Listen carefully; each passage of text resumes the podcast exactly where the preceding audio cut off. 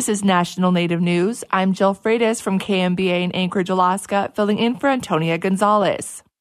Last week, the U.S. District Court for the District of Alaska granted the Alaska Federation of Natives motion to intervene in U.S. versus Alaska, the latest case challenging Katie John.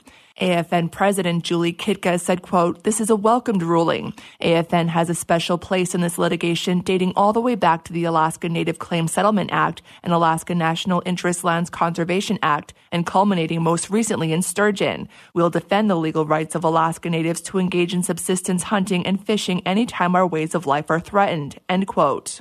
According to AFN, U.S. versus Alaska began in 2021 when the state of Alaska refused to honor U.S. fish and wildlife subsistence management decisions on the Kuskokwim River. AFN goes on to say it increased rapidly in 2022 when the state again refused to abide by federal closures regarding salmon fishing along certain parts of the Yukon Kuskokwim Delta. In a statement, AFN co-chair Ana Hoffman said, quote, this federal protection for rural Alaskans secured by Alaska Native leaders decades ago is the source of our nourishment physically, emotionally, culturally, and spiritually. This is our way of life. It is our existence, end quote. AFN predicts that U.S. versus Alaska will make its way to the U.S. Supreme Court.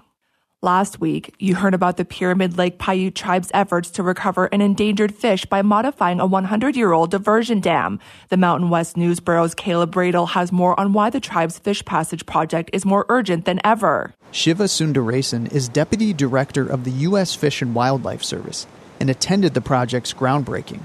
He says dams aren't the only obstacles fish populations like cui-ui and Lahontan cutthroat trout have to overcome as climate changes in places we're seeing uh, changes in snowpack changes in the timing of when you have snow melt changing water temperatures. All of that is definitely uh, affecting fish populations fish habitat. He says that's why the fish passage project at numana dam is one of dozens nationwide receiving federal funding the more I think we can restore these ecosystems, allow fish to migrate up and down the streams, have habitat where they can find refuge when you know, water temperatures rise, the better we will be at, at, at protecting and restoring, conserving these fish populations. At the Pyramid Lake Paiute Reservation, the underwater ramp will allow up to 600,000 cui-ui to swim over the diversion dam to new spawning grounds. Lisa Heki is a Reno based project leader with the U.S. Fish and Wildlife Service. Historically, they move in large numbers at the same time and they back up behind this current design.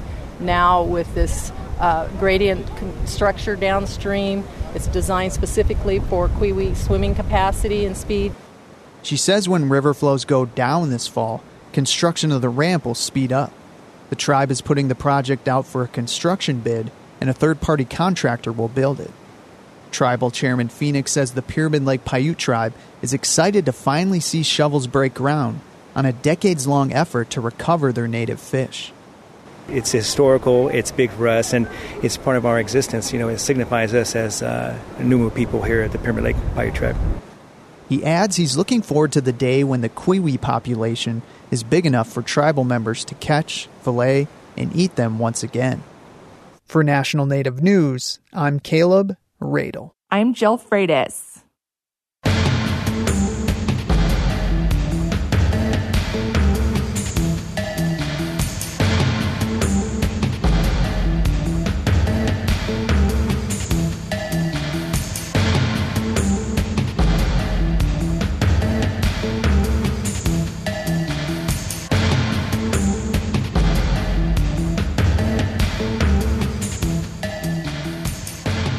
National Native News is produced by Koahnic Broadcast Corporation with funding by the Corporation for Public Broadcasting.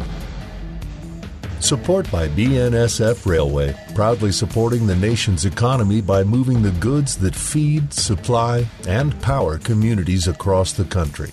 More at bnsf.com slash tribal relations. Support by the Indian Nation Conservation Alliance's three day conference in Las Vegas starting October 24th. Ranchers, farmers, and conservationists will discuss achieving a sustainable future. Info at inca tcd.org.